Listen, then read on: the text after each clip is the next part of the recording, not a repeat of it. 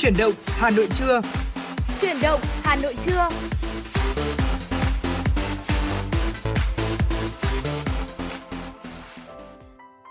Thưa quý vị thính giả, xin chào quý vị thính giả thân yêu và ngày hôm nay thì à, Hồng Hạnh và Võ Nam cũng đã quay trở lại cùng với quý vị trong 120 phút của chuyển động Hà Nội chưa. Ngày hôm nay thì chắc chắn rồi chúng tôi vẫn sẽ tiếp tục cung cấp đến cho quý vị những thông tin hữu ích và bên cạnh đó là cả những tiểu mục với những nội dung vô cùng hấp dẫn như là về sống khỏe cùng FM96 hay là khám phá ẩm thực Hà Thành. Và ngày hôm nay thì ờ, Hồng Hạnh rất vui khi lại được đồng hành cùng với MC Võ Nam và hôm nay thì ờ, Hồng Hạnh nghĩ rằng là mỗi một ngày thì chúng ta cũng sẽ đều mang đến cho quý vị thính giả những thông tin tích cực và bên cạnh đó là cả những uh, nội dung vô cùng hấp dẫn nữa. Vì vậy mà quý vị hãy nhớ số hotline của chương trình là 024 3773 6688 và fanpage chính thức của chúng tôi FM96 Thời sự Hà Nội sẽ luôn luôn sẵn sàng nhận mọi tin nhắn và phản hồi đến từ quý vị.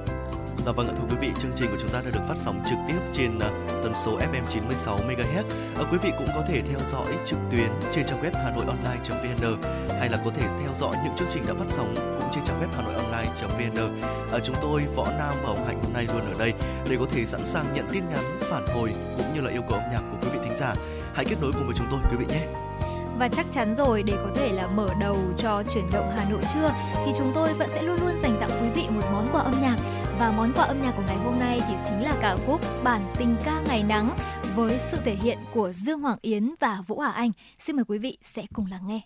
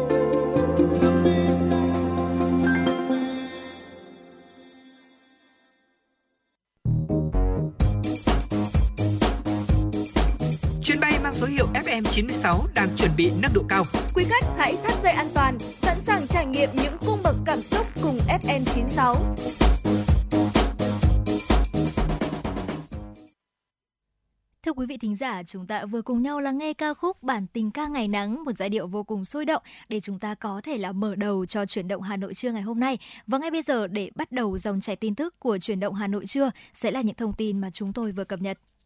Thưa quý vị và các bạn, ngày hôm qua Đảng ủy Công an Trung ương phối hợp với Văn phòng Trung ương Đảng tổ chức hội nghị quán triệt triển khai quyết định của Ban Bí thư đánh giá kết quả một năm thực hiện nghị quyết số 12 NQTU ngày 16 tháng 3 năm 2022 của Bộ Chính trị. Hội nghị được tổ chức theo hình thức trực tuyến kết nối với công an các tỉnh thành phố trên cả nước. Đồng chí Trương Thị Mai, Ủy viên Bộ Chính trị, Thường trực Ban Bí thư, Trưởng ban Tổ chức Trung ương dự và chỉ đạo hội nghị. Đại tướng Tô Lâm, Ủy viên Bộ Chính trị, Bí thư Đảng ủy Công an Trung ương, Bộ trưởng Bộ Công an chủ trì hội nghị. Thay mặt Bộ Chính trị, Ban Bí thư, Thường trực Ban Bí thư Trương Thị Mai đánh giá, thời gian qua, công tác phối hợp giữa Đảng ủy Công an Trung ương với các tỉnh thành ủy đạt được nhiều kết quả tích cực, tạo điều kiện để tăng cường việc thực hiện nhiệm vụ chính trị, chức năng, nhiệm vụ được giao. Thực tiễn cho thấy, trong triển khai chủ trương kế hoạch định hướng đảm bảo an ninh chính trị, trật tự an toàn xã hội, công tác cán bộ cần có sự trao đổi, phối hợp chặt chẽ, đồng bộ giữa Đảng ủy Công an Trung ương với các tỉnh ủy, thành ủy.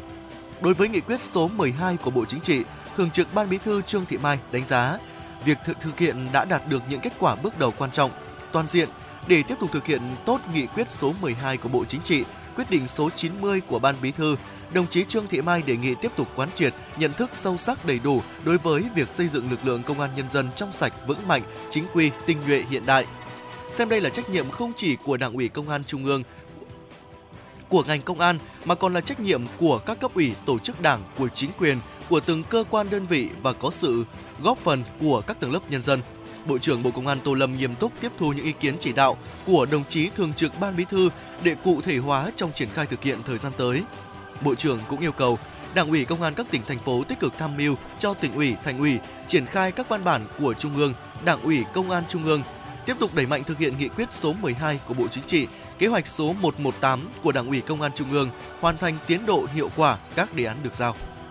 Thưa quý vị và các bạn, Phó Thủ tướng Chính phủ Trần Lưu Quang vừa ký các quyết định của Thủ tướng Chính phủ phê chuẩn kết quả bầu bãi nhiệm chức vụ Phó Chủ tịch Ủy ban nhân dân thành phố Hà Nội nhiệm kỳ 2021-2026. Cụ thể tại quyết định số 269 ngày 20 tháng 3 năm 2023, Thủ tướng Chính phủ phê chuẩn kết quả bầu chức vụ Phó Chủ tịch Ủy ban nhân dân thành phố Hà Nội nhiệm kỳ 2021-2026 đối với đồng chí Vũ Thu Hà, thành ủy viên, giám đốc Sở Nội vụ thành phố Hà Nội. Trước đó, sáng ngày 10 tháng 3, tại kỳ họp thứ 11, kỳ họp chuyên đề, Hội đồng nhân dân thành phố Hà Nội đã bầu đồng chí Vũ Thu Hà, giám đốc Sở Nội vụ làm Phó Chủ tịch Ủy ban nhân dân thành phố, nhiệm kỳ 2021-2026. Phó Chủ tịch Ủy ban nhân dân thành phố Hà Nội Vũ Thu Hà sinh ngày 2 tháng 12 năm 1972. Đồng chí là Chủ tịch Ủy ban nhân dân quận Long Biên, nhiệm kỳ 2011-2016. Từ ngày từ tháng 4 năm 2019 đến nay, đồng chí Vũ Thu Hà làm giám đốc Sở Nội vụ Hà Nội. Tại quyết định số 268 ngày 20 tháng 3 năm 2023, Thủ tướng Chính phủ phê chuẩn kết quả bãi nhiệm chức vụ Phó Chủ tịch Ủy ban nhân dân thành phố Hà Nội nhiệm kỳ 2021-2026 đối với ông Trử Xuân Dũng do Ban Bí thư đã quyết định thi hành kỷ luật bằng hình thức khai trừ ra khỏi Đảng. Thưa quý vị, chiều qua Tổng công ty Bưu điện Việt Nam Vietnam Post và Trung ương Đoàn Thanh niên Cộng sản Hồ Chí Minh tổ chức lễ ký kết thỏa thuận hợp tác giai đoạn 2023-2026. Cùng với lễ ký kết thỏa thuận hợp tác tại Hà Nội, lễ ký kết chương trình hợp tác giữa 63 bưu điện tỉnh, thành phố và các tỉnh thành đoàn, bưu điện quận huyện thị xã với các quận huyện thị đoàn nhằm cụ thể hóa các chương trình phối hợp giữa Trung ương đoàn và Vietnam Post diễn ra trong chiều qua 20 tháng 3. Theo đó, hai bên sẽ tập trung phối hợp triển khai các hoạt động hỗ trợ chuyển đổi số cho đoàn viên thanh niên và các trang bị, kỹ năng kinh doanh trên nền tảng số, đặc biệt là thanh niên nông thôn. Vietnam Post phối hợp với Trung ương đoàn đào tạo thanh niên trên toàn quốc nâng cao nhận thức về chuyển đổi số, đồng thời trang bị các kỹ năng cần thiết trong kinh doanh trên các nền tảng số như sử dụng công cụ marketing hiện đại, kỹ năng livestream bán hàng, xây dựng nội dung hình ảnh sản phẩm chuẩn marketing, quản lý và chăm sóc khách hàng. Vietnam Post sẽ hỗ trợ đoàn viên thanh niên trên toàn quốc mở gian hàng trên sàn thương mại điện tử postmart.vn. Bên cạnh đó, hỗ trợ truyền thông quảng bá các hoạt động của đoàn, các sản phẩm ô cốp, chương trình mỗi xã một sản phẩm, sản phẩm khởi nghiệp của thanh niên do tổ chức đoàn giới thiệu tại các điểm biêu cục, giao dịch cấp xã, huyện, tỉnh và trên hệ thống bán hàng online của Vietnam Post. Ngoài ra, hỗ trợ Trung ương đoàn nâng cao chất lượng nguồn nhân lực, phát triển đội ngũ cộng tác viên là đoàn viên, thanh niên cho Bưu điện Việt Nam nhằm tạo điều kiện cho các bạn trẻ được trải nghiệm thực tế và có thêm việc làm, thu nhập ổn định. Thưa quý vị và các bạn, nhân ngày Quốc tế Hạnh phúc ngày 20 tháng 3, vào trưa hôm qua theo giờ Việt Nam, báo cáo Hạnh phúc Thế giới 2023 được công bố. Báo cáo đánh dấu tròn một thập kỷ Liên Hợp Quốc thực hiện sáng kiến thúc đẩy hạnh phúc quốc gia. Trong báo cáo lần này, chỉ số hạnh phúc của Việt Nam đã tăng 12 bậc từ vị trí 77 vào năm 2022 lên vị trí 65. Ngày Quốc tế Hạnh phúc 20 tháng 3 được Liên Hợp Quốc chính thức công bố vào tháng 6 năm 2012. Kể từ đó, ngày càng có nhiều người dân tin rằng thành công của một quốc gia nên được đánh giá bằng hạnh phúc của người dân, thúc đẩy hạnh phúc quốc gia để trở thành mục tiêu của các chính phủ.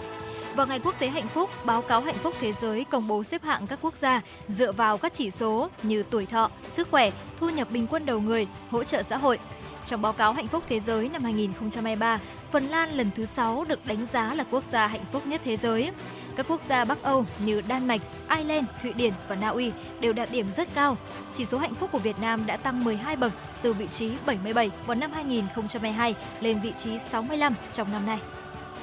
Vâng, thưa quý vị, vừa rồi là những tin tức thời sự mà chúng tôi cập nhật và gửi tới quý vị trong những à, giây phút đầu tiên của trận động Hà Nội trong buổi trưa ngày hôm nay. Và những tin tức vẫn sẽ được Hồng Hạnh cũng như là Võ Nam cập nhật và gửi tới quý vị ở những phần tiếp theo của chương trình.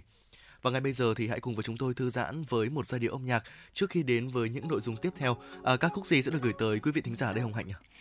ca khúc này thì lúc nãy Hồng Hạnh cũng đã có check ở trên fanpage chính thức của chương trình. Và ngay bây giờ thì chúng ta hãy cùng lắng nghe một yêu cầu âm nhạc đến từ một vị thính giả có tên là Nga Dương. Và ngày hôm nay hãy cùng lắng nghe Falling in Love một ca khúc nhạc trẻ có lẽ là đã rất là hot trong thời gian gần Vâng đây uh, được thể hiện bởi ca sĩ Na Ngọc Anh. Và ngay bây giờ xin mời quý vị thính giả chúng ta sẽ cùng lắng nghe nhé.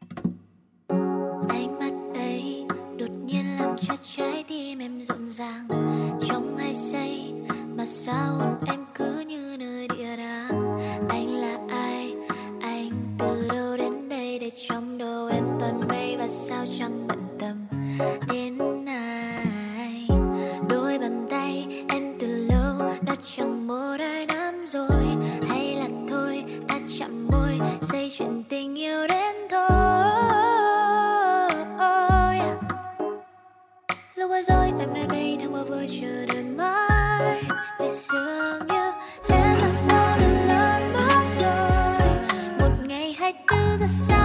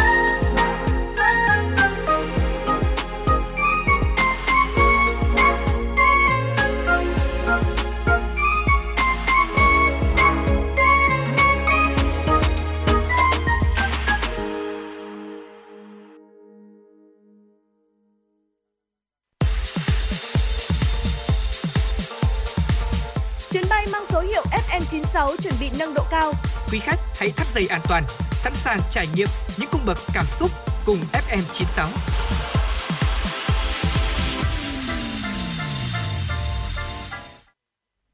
Thưa quý vị thính giả, chúng ta đã vừa cùng nhau lắng nghe ca khúc Falling in Love, một ca khúc mà có lẽ là đã khiến rất nhiều bạn trẻ phải bắt chen theo ca khúc này. Và bây giờ thì chúng ta sẽ cùng nhau đến với tiểu mục tiếp theo của truyền động Hà Nội trưa, đó chính là Sống khỏe cùng FM96. Ngày hôm nay thì Hồng Hạnh và Võ Nam sẽ chia sẻ đến quý vị thính giả những công dụng thần kỳ của tinh bột nghệ đối với sức khỏe. Có lẽ là từ xa xưa thì ông bà ta, ông cha ta thì cũng đã sử dụng tinh bột nghệ giống như là một loại gia vị quen thuộc trong gian bếp của đa số người Việt rồi nhưng mà tinh bột nghệ có những tác dụng vô cùng thần kỳ thì có lẽ là không phải ai cũng biết. Vậy thì ngày hôm nay, hãy cùng với chúng tôi sẽ tìm hiểu là những cái công dụng thần kỳ mà đôi lúc là khi mà chúng ta biết xong thì sẽ cảm thấy là củ nghệ sẽ gần như là một trong số những thảo dược vô cùng là dễ kiếm, dễ tìm và cũng rất là tốt cho sức khỏe của chúng ta nữa.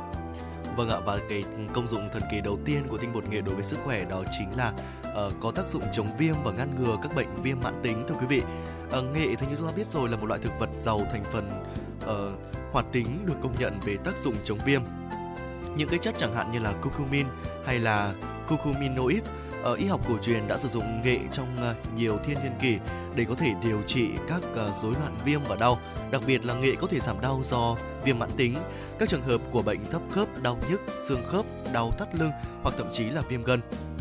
Bên cạnh đó thì nghệ cũng có đặc tính là tái tạo thưa quý vị. Ờ, do đó là nó có thể được sử dụng cho các tổn thương sau chấn thương. Ví dụ như là ờ, bị ờ, căng sức mạnh hoặc là tai nạn. Ở curcumin và các thành phần hoạt tính khác của cây có tác dụng là Ờ, giúp cơ thể của chúng ta có thể phục hồi nhanh hơn ở sau cơn sốc hoặc là cơn đau. Vì vậy nên là chúng thúc đẩy quá trình phục hồi sau luyện tập và dưỡng bệnh. Cái chất curcuminoid ở trong tinh bột nghệ thì sẽ giúp cải thiện và lưu thông máu, giúp đẩy nhanh và cải thiện quá trình chữa lành vết thương. À, giải pháp tự nhiên này phù hợp với hầu hết các chấn thương về thể chất. Ngoài ra thì nghệ được sử dụng để chống lại các triệu chứng của ờ, đau cơ sơ hóa. Một số giải pháp tự nhiên như là nghệ thì cũng có thể giúp cho người bệnh vượt qua những cơn đau, và đó là công dụng đầu tiên của nghệ.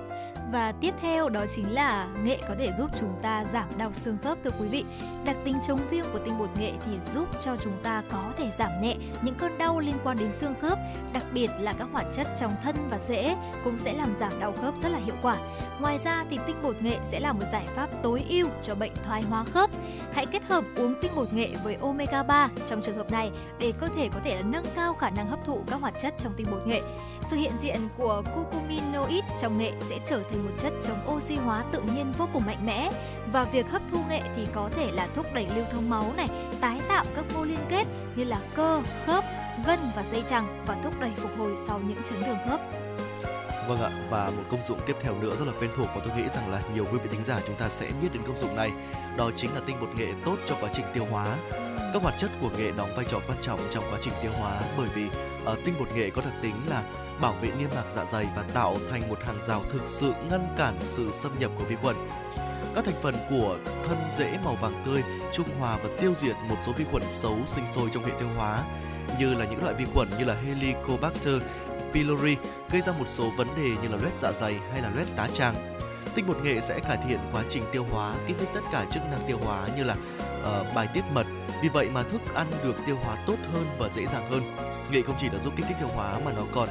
giúp làm giảm rối loạn tiêu hóa nữa. Ờ, do hàm lượng chất chống oxy hóa tự nhiên và các thành phần có hoạt tính cao trong tự nhiên. Vì vậy nên là nghệ là một cái giải pháp hiệu quả đối với chứng rối loạn tiêu hóa. Tổ chức Y tế Thế giới công nhận hiệu quả của loài cây này trong việc điều trị hầu hết các chứng rối loạn tiêu hóa như là đau bụng này, buồn nôn này, chán ăn này, cảm giác nặng nề. Ở tinh bột nghệ sẽ giúp ngăn ngừa và chống lại các bệnh viêm ảnh hưởng đến đường ruột và hệ tiêu hóa nói chung, chẳng hạn như là hội chứng ruột kích thích. Và thưa quý vị, tiếp theo thì Hồng Hạnh nghĩ rằng đây sẽ là một trong số những lợi ích mà không phải nhiều người biết khi nghĩ đến tinh bột nghệ, đó chính là góp phần cân bằng hệ thần kinh thưa quý vị. Lợi ích của nghệ thì cũng sẽ ảnh hưởng đến não bộ và toàn bộ hệ thống thần kinh của chúng ta. Tinh bột nghệ thì còn có một loại thực phẩm có thể được sử dụng để ngăn ngừa những bệnh thoái hóa thần kinh như là bệnh Alzheimer, có nghĩa là bệnh uh, có thể là đáng trí và mất trí nhớ ở người lớn tuổi. Vì vậy mà chúng ta cũng có thể là mình tích cực sử dụng tinh bột nghệ hàng ngày để vừa giúp là cải thiện uh, quá trình tiêu hóa này, mà bên cạnh đó cũng giúp góp phần là cân bằng hệ thần kinh. Và bên cạnh đó nữa thì hồng nghĩ rằng một lợi ích tiếp theo và đa số là các chị em cũng rất là quan tâm, đó chính là giảm cân hiệu quả. Tinh bột nghệ thì nổi tiếng với lợi ích là giảm cân, một công dụng vô cùng thần kỳ của nghệ chính là ngăn chặn sự tích tụ chất béo của cơ thể. Đặc biệt là nghệ giúp tăng cường và đẩy nhanh quá trình tiêu hóa chất béo và quá trình đào thải tự nhiên khỏi cơ thể. Khác xa với những sản phẩm có chức năng giảm cân khác thì nghệ chính là một sản phẩm hoàn toàn tự nhiên. Mặt khác thì một chế độ ăn uống cân bằng giàu nghệ kết hợp với hoạt động thể chất thường xuyên cũng sẽ là một phương pháp thần kỳ để giúp chúng ta có thể giảm cân và cải thiện vóc dáng một cách lành mạnh. Vâng ạ, và vừa rồi là một số những công dụng của tinh bột nghệ mà tôi vừa chia sẻ với à, quý vị. À, vẫn còn những rất nhiều những cái công dụng khác nữa. Ờ, à, có biết là Hồng Hạnh có sử dụng tinh bột nghệ trong à, thực đơn hàng ngày của mình không?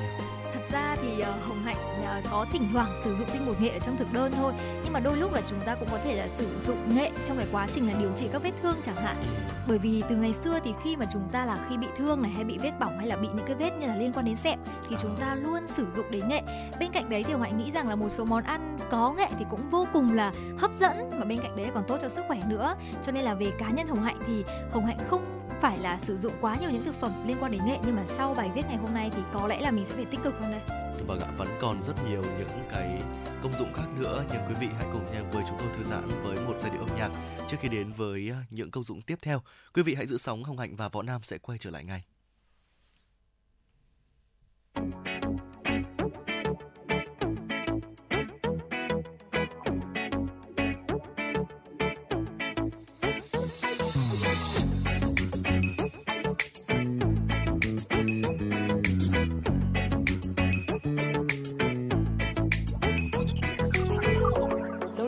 Sông giữa phố xa đông vui. Tiếng xe che tiếng nói, lâu nay tôi vẫn sống với laptop tv người đi qua nhau trong một câu, hôm nay tôi muốn đến những góc phố xa xôi. Những nơi chưa ai tới, hôm nay tôi muốn đến những ngóc ngách thôn quê. Giờ đây tôi cất hết bao nỗi buồn sách đã lô lên và đi không nghĩ suy âu lo về ngày mai.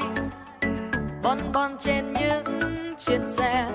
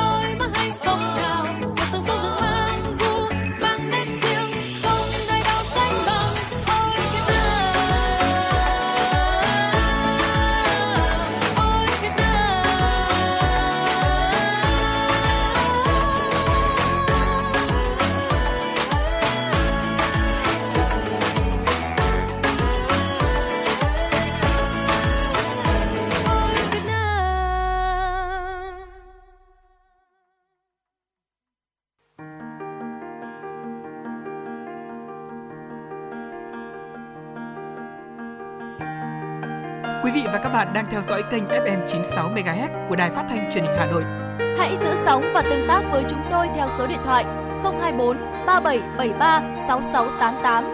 FM 96 đồng hành trên mọi nẻo đường.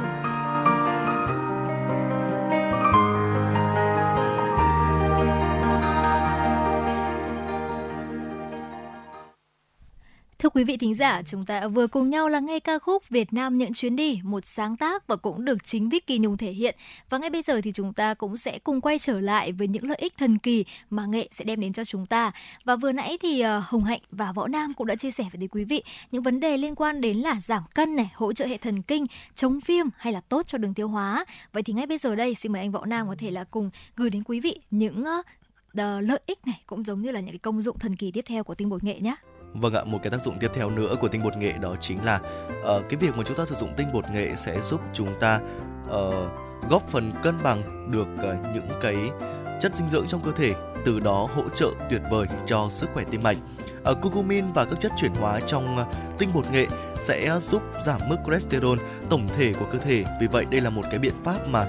giúp giảm nguy cơ phát triển các bệnh về tim mạch. Ở tinh bột nghệ thưa quý vị cũng có thể ngăn ngừa cái sự xuất hiện của một số bệnh sơ cứng động mạch, uh, curcuminoid, curcumin và flavonoid ờ, và các hợp chất phenolic trong nghệ là những cái chất chống oxy hóa tự nhiên mạnh mẽ của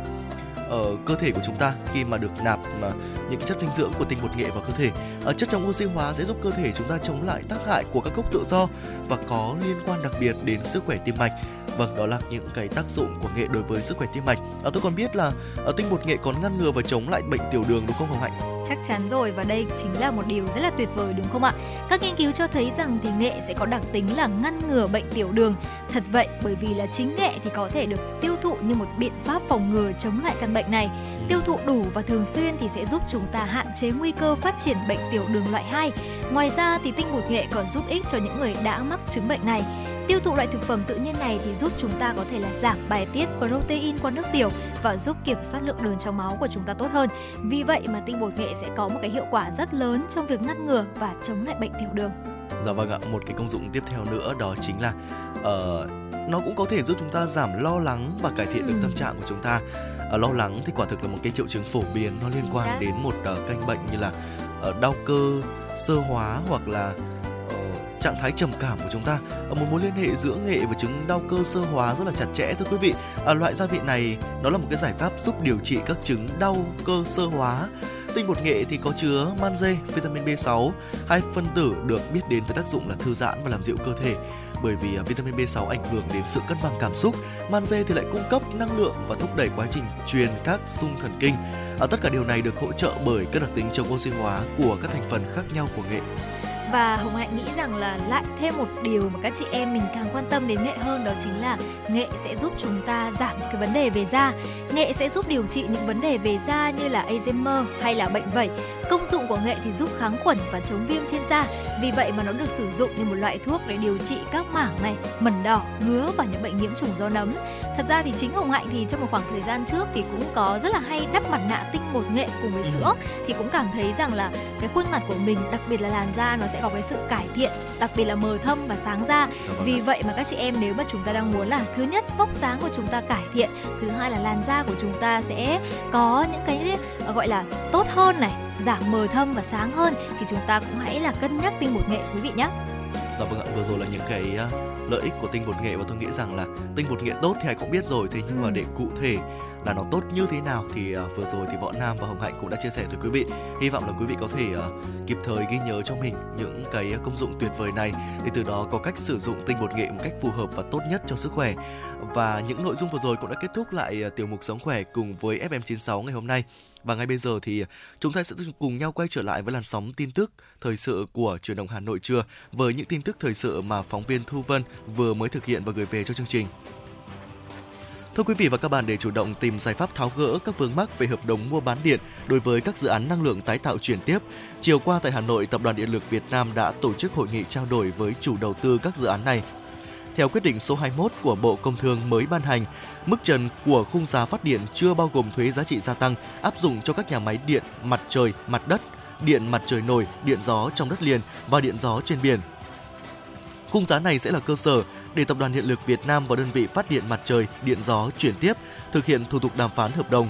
Ông Phạm Nguyên Hùng, Phó Cục trưởng Cục Điện lực và Năng lượng tái tạo Bộ Công Thương cho biết, Bộ Công Thương đã ban hành thông tư 15 về trình tự lập thẩm định dự án và ban hành khung giá phát điện chuyển tiếp. Trên cơ sở đó, Bộ đã ban hành quyết định số 21 về khung giá cho các dự án chuyển tiếp. Ông Nguyễn Hữu Khải, trưởng phòng kinh doanh công ty mua bán điện Tập đoàn Điện lực Việt Nam cho biết, hiện nay do Bộ Công Thương chưa có hướng dẫn chi tiết về phương pháp đàm phán cũng như là danh mục các hồ sơ tài liệu nên chúng tôi đang sử dụng một số quy định hiện hành áp dụng cho các nhà máy điện khác. Trong quá trình làm, chúng tôi sẽ có những điều chỉnh cho phù hợp và khi Bộ Công Thương có văn bản hướng dẫn chi tiết thì trên cơ sở đó chúng tôi sẽ hướng dẫn chi tiết cho các nhà đầu tư. Trên tinh thần cầu thị lắng nghe ý kiến của các nhà đầu tư, Tập đoàn Điện lực Việt Nam và các đơn vị liên quan mong muốn Bộ Công Thương sớm có văn bản hướng dẫn phương pháp đàm phán theo quy định. Thưa quý vị và các bạn, Bộ trưởng Bộ Tài chính Hồ Đức Phước, Phó trưởng Ban Thường trực Ban Chỉ đạo 389 quốc gia vừa ký hướng dẫn tổ chức thực hiện kế hoạch số 111 ngày 22 tháng 11 năm 2022 của Ban Chỉ đạo Quốc gia chống buôn lậu, gian lận thương mại và hàng giả. Tổ công tác có nhiệm vụ chủ trì, phối hợp với Ban chỉ đạo 389 và các bộ ngành địa phương xây dựng kế hoạch cơ chế phù hợp với diễn biến tình hình ở từng giai đoạn, đối với từng địa bàn, lĩnh vực, đảm bảo để các lực lượng chức năng nâng cao hiệu quả công tác chống buôn lậu, gian lận thương mại, vận chuyển trái phép hàng hóa qua cảng hàng không quốc tế. Trong đó, ông Lê Thành Hải, Ủy viên Ban chỉ đạo 389 quốc gia, tránh văn phòng thường trực Ban chỉ đạo 389 quốc gia được cử làm tổ trưởng. Ông Đặng Văn Dũng, Phó tránh văn phòng thường trực Ban chỉ đạo 389 quốc gia được cử làm phó tổ trưởng. Dự thảo phương án thi tốt nghiệp trung học phổ thông từ năm 2025 đang được lấy ý kiến rộng rãi người dân với nhiều điểm mới. Với những dự tính phương án thi mới, cách đánh giá mới, phần nào giúp học sinh và giáo viên yên tâm và có sự chuẩn bị học tập tốt hơn trong giai đoạn trước. Các giáo viên bày tỏ mong muốn về việc cần tổ chức một kỳ thi thật nhẹ nhàng, phù hợp với mục tiêu của kỳ thi là xét công nhận tốt nghiệp bậc trung học phổ thông. Theo dự thảo, học sinh sẽ thi 4 môn bắt buộc và 2 môn tự chọn. Đề thi cũng sẽ chú trọng đánh giá năng lực người học. Lo lắng của nhiều học sinh khi được hỏi vẫn nằm ở môn lịch sử. Các em mong muốn có sự cải tiến cách ra để Xin lỗi quý vị, các em mong muốn có sự cải tiến ở cách ra đề thi để không phải học thuộc lòng sự kiện. Năm học này, các trường trung học phổ thông cũng đang có những sự chuyển hướng khi cho học sinh làm quen dần với các hình thức kiểm tra mới như môn ngữ văn, các em đã làm quen với các ngữ liệu ngoài sách giáo khoa. Khâu đòi hỏi nhiều thời gian và công sức chính là làm mới ngân hàng đề thi hoàn toàn theo định hướng đánh giá năng lực. Chỉ còn 2 năm để chuẩn bị một khối lượng câu hỏi rất lớn cho 17 môn, trong đó có 3 môn là hoàn toàn mới. Trong khi giai đoạn này giáo viên vừa mới đi tập huấn sách giáo khoa lớp 11, còn sách giáo khoa lớp 12 thì phải chờ thêm một năm nữa. Theo chuyên gia, tuyển sinh và giáo dục mong muốn kỳ thi tốt nghiệp thực sự là một kỳ thi nhẹ nhàng đánh giá những kiến thức cơ bản phổ thông. Còn việc tuyển sinh sau tốt nghiệp trung học phổ thông nên, nên do các cơ sở giáo dục đại học cao đẳng tự chủ với các cách tuyển sinh khác nhau. Thưa quý vị, chiều qua tại phiên tòa xét xử siêu lừa Nguyễn Thị Hà Thành cùng 25 đồng phạm trong vụ lừa đảo chiếm đoạt hơn 430 tỷ đồng của ba ngân hàng, các bị hại đã bày tỏ nguyện vọng. Các bị cáo nói lời sau cùng trước khi hội đồng xét xử nghị án. Trình bày tại phiên tòa, bị hại Đặng Nghĩa Toàn bày tỏ những khó khăn gia đình ông đang gặp phải khi bị ngân hàng phong tỏa tiền gửi tiết kiệm. Trên thực tế, những thiệt hại rủi ro gia đình ông đang phải gánh chịu hiện nay là bắt nguồn từ những hành vi vi phạm của một số nhân viên, giám đốc ngân hàng. Việc ngân hàng tự ý phong tỏa tiền gửi tiết kiệm của gia đình ông là không tôn trọng quyền lợi của khách hàng, gây hoang mang và giảm sút niềm tin cho những người gửi tiền. Được nói lời sau cùng, bị cáo Nguyễn Thị Hà Thành cho biết, trong suốt 1.500 ngày bị tạm giam, bị cáo Thành mong chờ đến ngày được đứng trước hội đồng xét xử và các bị hại, người liên quan để gửi lời xin lỗi đến tất cả mọi người.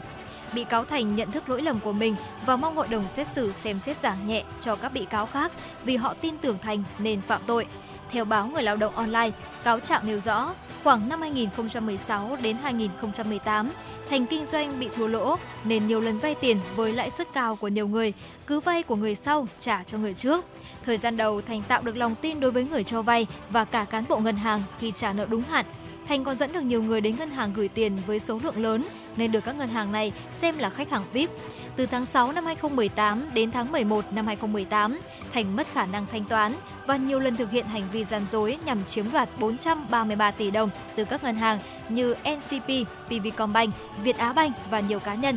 Trong vụ án này, số vụ lừa đảo tại ngân hàng Việt Á Banh lên tới 21 vụ với số tiền là hơn 273 tỷ đồng. Sáng ngày 24 tháng 3, hội đồng xét xử sẽ tuyên án. Vâng ạ thưa quý vị, vừa rồi là những tin tức thời sự đáng chú ý mà chúng tôi cập nhật và gửi tới quý vị trong truyền động Hà Nội trưa ngày hôm nay. Và chương trình vẫn sẽ còn những tin tức đáng quan tâm ở quốc tế. Quý vị hãy giữ sóng để cùng đồng hành với chúng tôi trong những à, giây phút tiếp theo để cập nhật những tin tức đáng chú ý này. Và ngay bây giờ thì à, trước khi đến với những nội dung tiếp theo, chúng ta hãy cùng nhau quay trở lại với à, không gian âm nhạc để cùng thưởng thức một giai điệu âm nhạc. À, không biết là Hồng Hạnh sẽ gửi tới Võ Nam cũng như là quý vị thính giả ca khúc nào ạ? Hiện tại thì Hồng Hạnh cảm thấy rằng là Hà Nội thì rất là đẹp với những cái mùa hoa khác nhau Ừ. và lấy cảm hứng từ đó thì ngay bây giờ Hồng Hạnh sẽ gửi tặng quý vị thính giả ca khúc Hà Nội 12 mùa hoa, một sáng tác của nhạc sĩ Giáng Son và do ca sĩ Dương Hoàng Yến thể hiện. Xin mời quý vị sẽ cùng lắng nghe.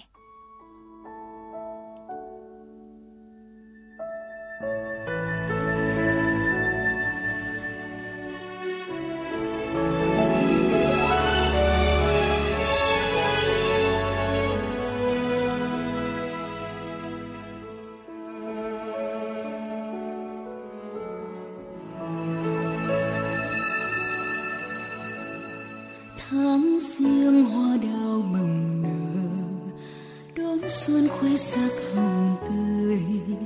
tháng hai hoa ban ngập tràn tím biếc những gương mặt phố tháng ba bất chợt một ngày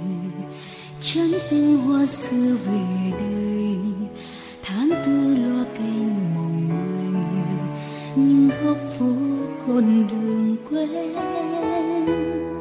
mùa hoa tháng năm cháy giữa phương đỏ hồ tây ngát hương mùa sen tháng sáu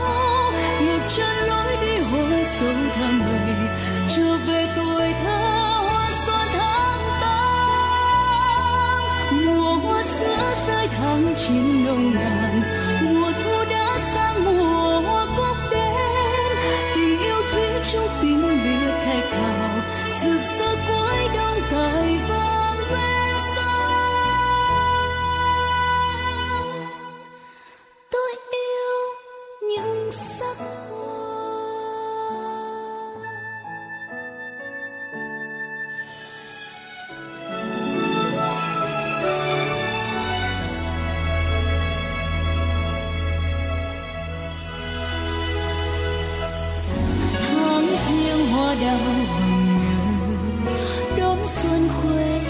hồng tươi. Tháng hai hoa ban ngập tràn, tím biết những gương mặt phố. Tháng ba bất chợt một ngày, trắng tinh hoa xưa về đây tháng tư loa kèn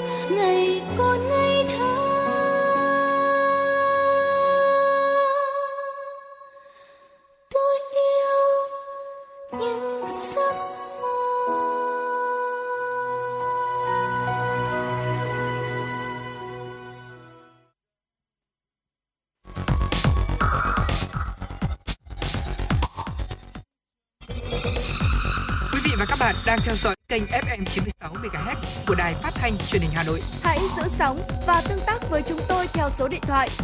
024 3773 6688. FM 96 đồng hành trên mọi nẻo đường.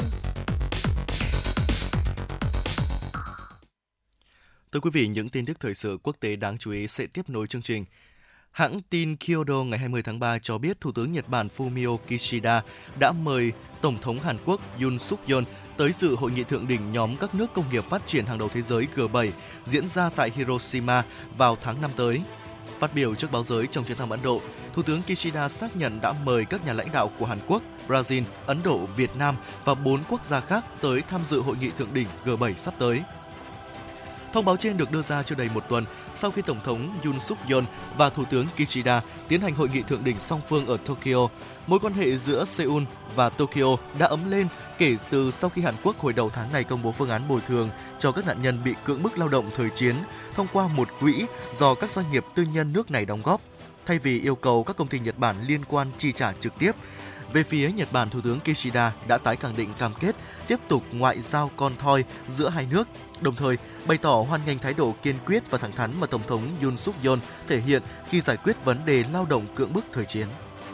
Thưa quý vị, theo hãng tin Yonhap ngày hôm qua, người phát ngôn Bộ Ngoại giao Trung Quốc Uông Văn Bân tuyên bố nước này ủng hộ việc tổ chức một hội nghị thượng đỉnh ba bên với Hàn Quốc và Nhật Bản trong năm nay. Điều này làm dấy lên triển vọng nối lại ngoại giao thượng đỉnh ba bên sau khi quan hệ Nhật-Hàn cải thiện gần đây.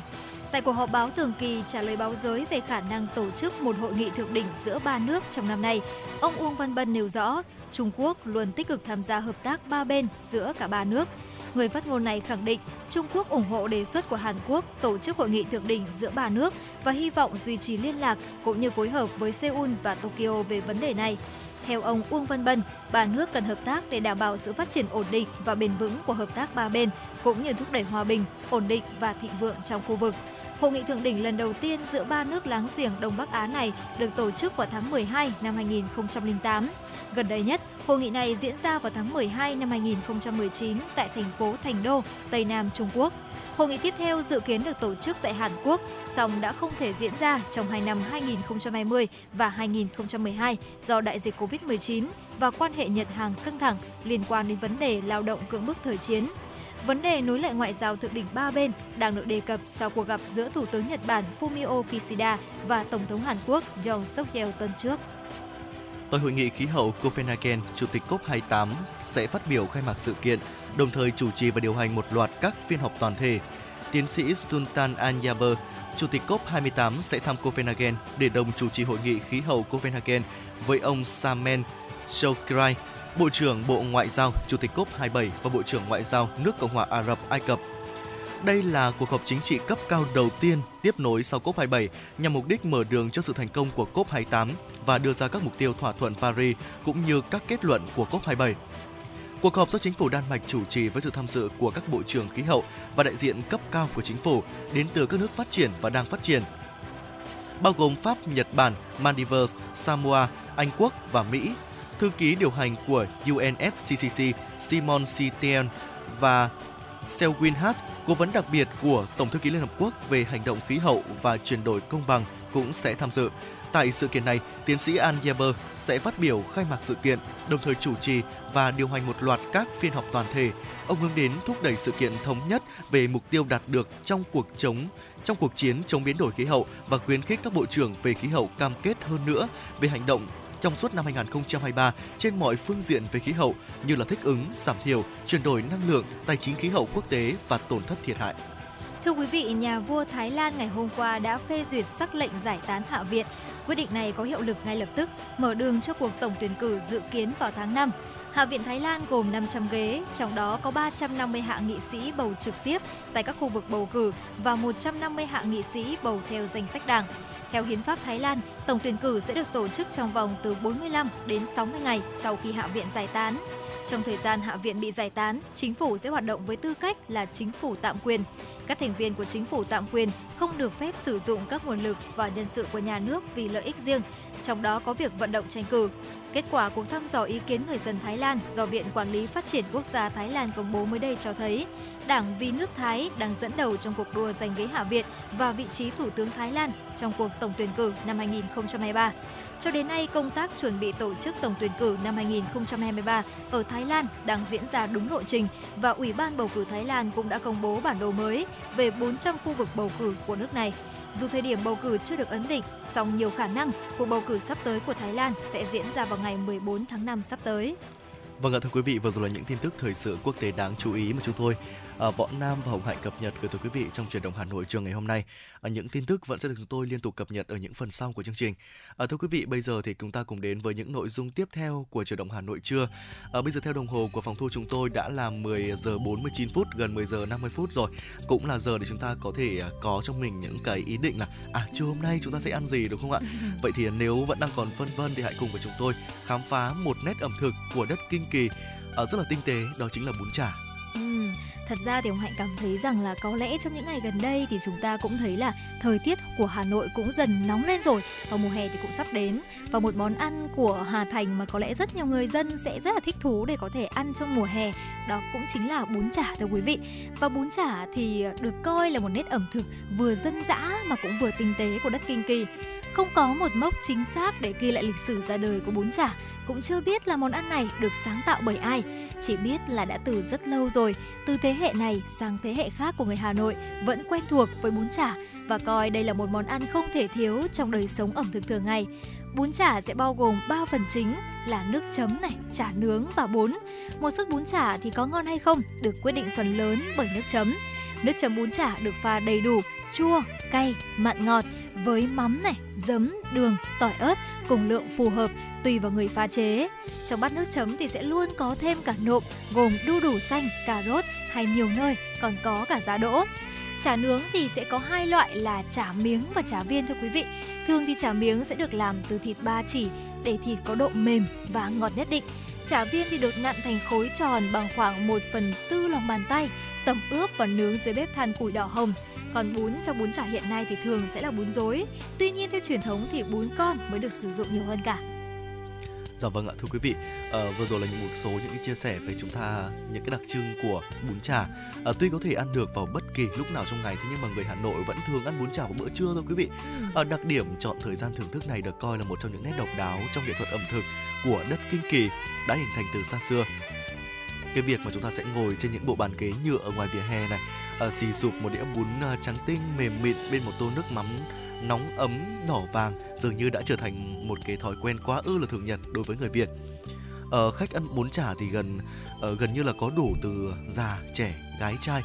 uh, dù là dân công sở, sơ mi, quần âu, lịch lãm cho đến những uh, chị lao công mồ hôi ướt áo, chúng ta cũng đều thưởng thức bún chả một cách ngon lành. Hương vị đậm đà của thịt nướng thì sẽ được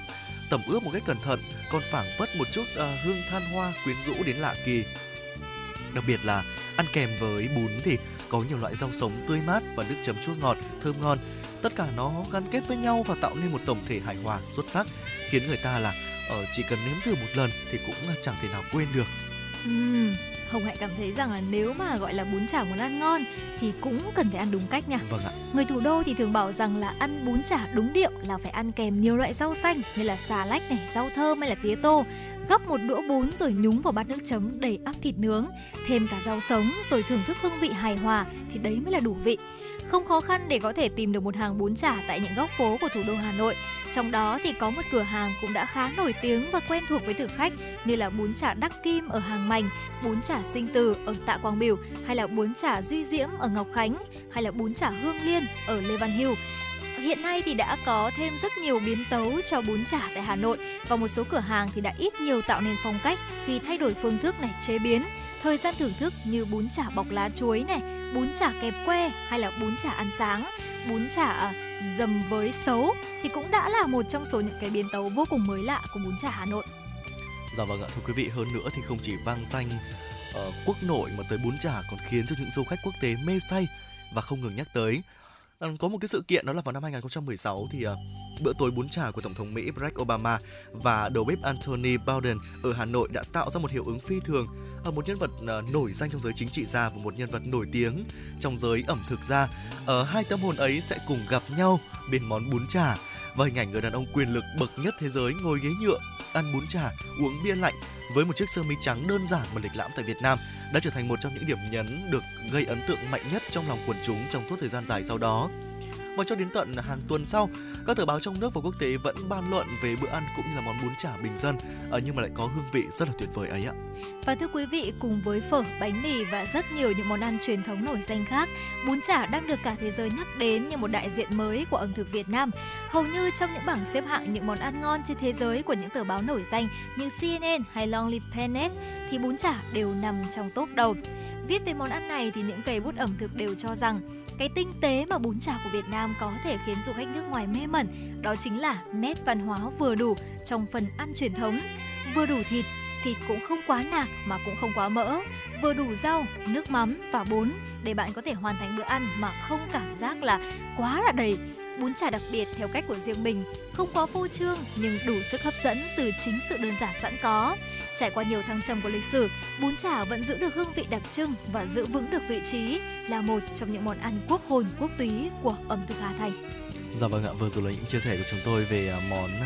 bún chả ở à, mảnh đất Hà Thành của chúng ta một món ăn mà được đánh giá là rất là tinh tế không chỉ là được lòng của những người dân ở trong nước mà bạn bè quốc tế cũng rất là quan tâm đến món ăn này Hồng Hạnh ờ, không biết là bún chả có là một món ăn mà yêu thích của Hồng Hạnh không ạ? Chắc chắn rồi, đối với Hồng Hạnh thì đây chính là một món ăn yêu thích và đặc biệt là trong những cái ngày mà nó hơi oi ả một chút và trong những bữa trưa. Bởi vì Hồng Hạnh cảm thấy rằng ăn bún chả thì mình sẽ có một cái cảm giác mà nó vừa đủ, nó sẽ không có quá no. Cho nên là vì vậy mà Hồng Hạnh cảm thấy rằng không chỉ Hồng Hạnh đâu mà rất nhiều người dân của thủ đô Hà Nội cũng sẽ coi bún chả giống như là một món ăn không thể thiếu khi đến với Hà Nội vậy. Và ngay bây giờ thì chúng ta cũng đã vừa kết thúc tiểu mục ẩm thực Hà Thành và chúng ta hãy cùng nhau đến với những giai điệu của FM96 để cùng thư giãn hơn trong buổi chiều ngày hôm nay quý vị vị nhé.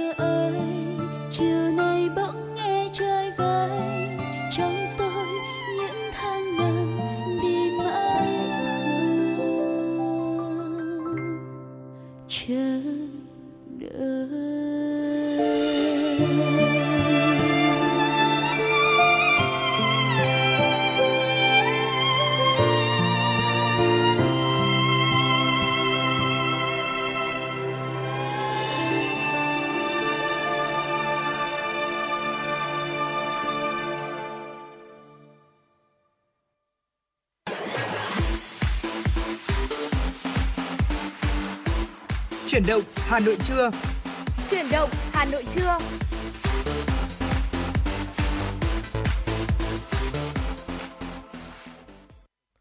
Thưa quý vị thính giả, chúng ta vừa cùng nhau lắng nghe ca khúc Hà Nội mùa ký ức với sự thể hiện của Mai Tròn. Và ngay bây giờ thì chúng ta sẽ cùng nhau đến với khung giờ thứ hai của chuyển động Hà Nội trưa, khung giờ từ 11 giờ đến 12 giờ. Và mở đầu cho khung giờ thứ hai sẽ là những thông tin mà phóng viên Thu Vân đã gửi về cho chương trình.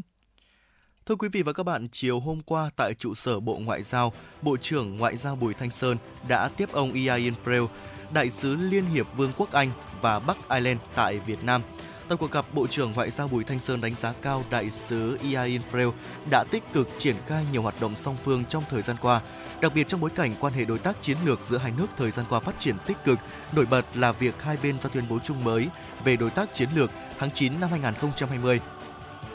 Việc hai bên ký và đưa vào thực thi hiệp định thương mại tự do Việt Nam Anh đã góp phần đưa Anh Quốc trở thành đối tác thương mại lớn thứ ba tại thị trường châu Âu, thị trường xuất khẩu lớn thứ 9 của Việt Nam và là nhà đầu tư quan trọng của châu Âu tại Việt Nam, bất chấp tác động của đại dịch Covid-19. Nhân dịp này, Bộ trưởng Bùi Thanh Sơn đề nghị đại sứ Ian Freel tiếp tục thúc đẩy các hoạt động trao đổi đoàn cấp cao và các cấp, triển khai hiệu quả các cơ chế hợp tác song phương, phối hợp với các đối tác Việt Nam tổ chức các hoạt động đa dạng có ý nghĩa kỷ niệm 50 năm ngày thiết lập quan hệ ngoại giao Việt Nam Anh 1973-2023.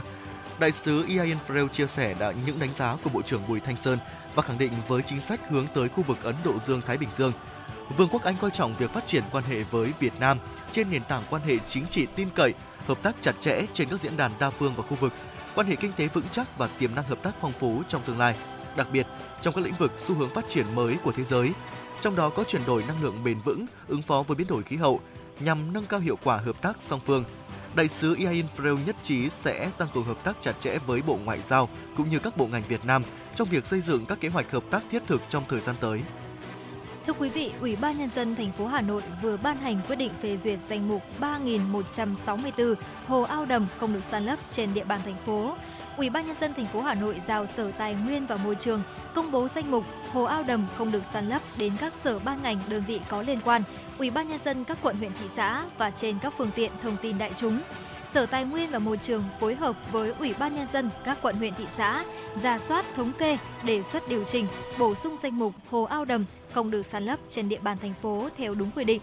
Trong quá trình thẩm định các đồ án quy hoạch xây dựng, Sở Quy hoạch Kiến trúc chủ trì, Sở Tài nguyên và Môi trường, Ủy ban nhân dân quận huyện thị xã phối hợp xem xét, đánh giá sự phù hợp của giải pháp thiết kế đồ án với danh mục hồ ao đầm không được san lấp được duyệt và những giải pháp hoàn trả nếu có. Tổng hợp báo cáo Ủy ban nhân dân thành phố xem xét đồng thời trong quá trình phê duyệt đồ án. Ủy ban nhân dân các quận huyện thị xã thành phố thông báo phổ biến nội dung quyết định này đến Ủy ban nhân dân các xã phường thị trấn, tổ dân phố và các tổ chức cá nhân trực tiếp quản lý thuộc danh mục hồ ao đầm không được san lấp trên địa bàn để biết và triển khai thực hiện. Các đơn vị kiểm tra, giả soát, đối chiếu danh mục hồ ao đầm không được san lấp với quy hoạch xây dựng được cấp thẩm quyền phê duyệt để tổng hợp đề xuất điều chỉnh, bổ sung cho phù hợp, đảm bảo thống nhất, kiểm tra, phát hiện kịp thời, xử lý nghiêm các trường hợp có hành vi vi phạm, sử dụng không đúng mục đích. Các tổ chức cá nhân trực tiếp quản lý hồ ao đầm cần xây dựng kế hoạch quản lý, thực hiện các biện pháp quản lý chặt chẽ và bảo vệ hồ ao đầm không được san lấp. Trường hợp phát hiện các hành vi vi phạm, kịp thời phối hợp với cơ quan có thẩm quyền địa phương để xử lý theo quy định của pháp luật. Ủy ban nhân dân thành phố Hà Nội đề nghị cộng đồng dân cư không được tự ý san lấp, lấn chiếm trái phép hồ ao đầm và cần sử dụng đúng mục đích. Thưa quý vị và các bạn, hôm nay là ngày 21 tháng 3, ngày quốc tế về rừng. Chủ đề của Ngày Quốc tế về rừng năm nay là rừng và sức khỏe. Rừng giúp thanh lọc không khí và nguồn nước, cung cấp con người những dược liệu thiên nhiên quý giá. Bên cạnh đó, việc dành thời gian hòa mình vào rừng cây xanh sẽ giúp tăng cường hệ miễn dịch, giúp tâm trí con người thư giãn. Vì thế bảo vệ rừng cũng chính là bảo vệ sức khỏe của con người. Rừng cũng đóng vai trò thiết yếu trong giảm đói, giảm nghèo và đạt được các thành tiệu trong mục tiêu phát triển bền vững. Nói về vai trò rừng trong ứng phó với biến đổi khí hậu thì mô hình kè sinh thái hay còn gọi là trồng cây tạo bãi của bà con nhiều địa phương đồng bằng sông Cửu Long đang cho thấy hiệu quả. Đây là giải pháp để ứng phó với tình trạng sạt lở đê biển. Trồng rừng phòng hộ không chỉ hạn chế chiều cường tác động vào thân đê, giảm thiểu rủi ro thiên tai mà còn giúp hàng ngàn người dân sống trong vùng đệm phát triển sinh kế bền vững. Thưa quý vị, Phòng Cảnh sát Giao thông thuộc Bộ Công an thành phố Hà Nội thông tin, trong đêm ngày 19 dạng sáng ngày 20 tháng 3, các tổ công tác 141 đã xử lý hàng loạt thanh niên càn quấy, đánh võng, nẹt bô, gây rối trật tự an toàn giao thông. Cụ thể khi tuần tra đến khu vực ngã tư Xuân La, Võ Trí Công hướng đi cầu Nhật Tân, quận Tây Hồ, tổ công tác Y12 trên 141 đã phát hiện một nhóm thanh niên chạy xe máy độ ống xả liên tục dồ ga, tạo ra những âm thanh gây náo loạn đường phố. Để ngăn chặn xử lý nhóm quái xế trên, tổ công tác bí mật bám theo ghi hình vi phạm, sau đó triển khai vây bắt.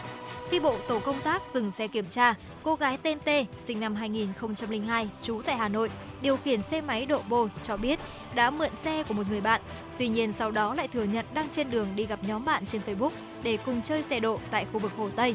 Đây cũng không phải lần đầu T bị lực lượng chức năng xử phạt về điều khiển xe máy chế gây ra tiếng nổ bất thường, bắt nguồn từ việc độ chế ống xả của xe.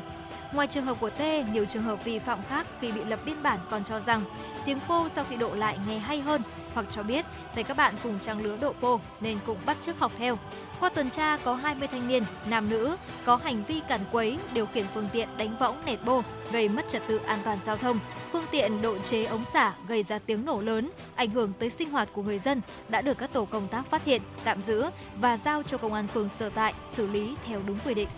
Vâng thưa quý vị, vừa rồi là những tin tức thời sự đáng chú ý mà chúng tôi cập nhật với gửi tới quý vị. Ngay bây giờ thì trước khi đến với những nội dung tiếp theo, hãy cùng chúng tôi hòa vào không gian âm nhạc để cùng thư giãn ngay sau đây. À, không biết là ca khúc tiếp theo là ca khúc gì à, Hồng Hạnh nhỉ?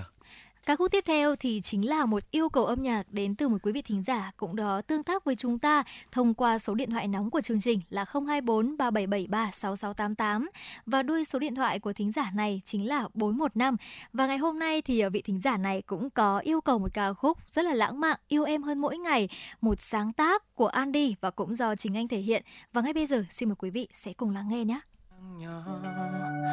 là ngày được bên em được nắm đôi bàn tay nhỏ bé, tin vào lễ đường. Từ ngày mai cả hai sẽ trở thành một mà thôi. Ôi,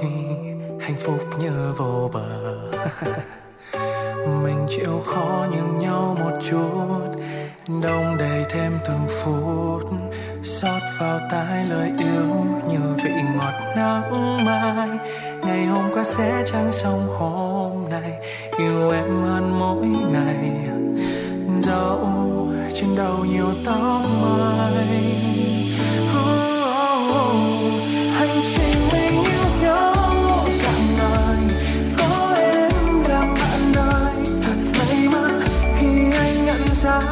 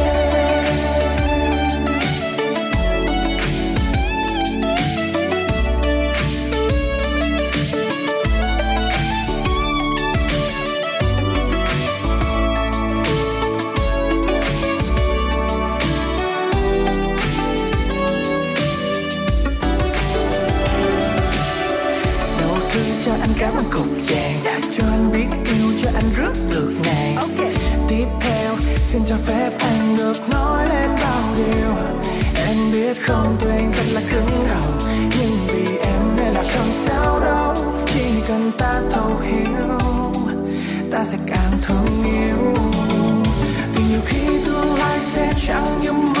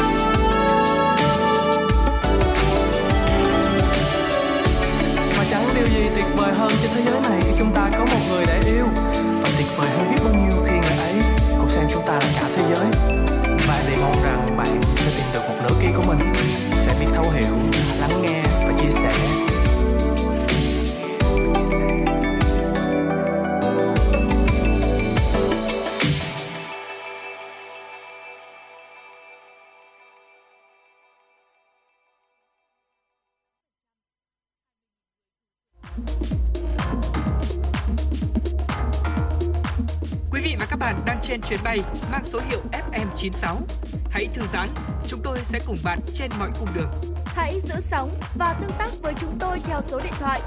024 3773 6688.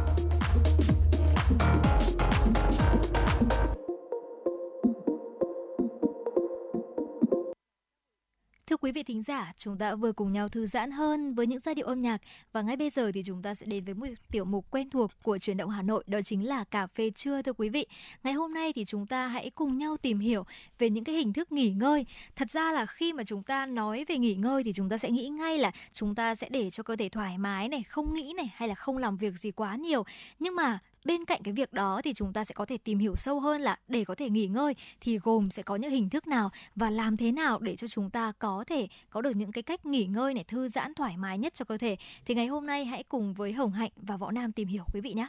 Vâng, khi mà nhắc đến nghỉ ngơi thì tôi sẽ nghĩ ngay đến ờ, một buổi tối này, dành Ừ. thời gian trong nhà để có thể xem phim này, ở lướt mạng xã hội hay đọc sách.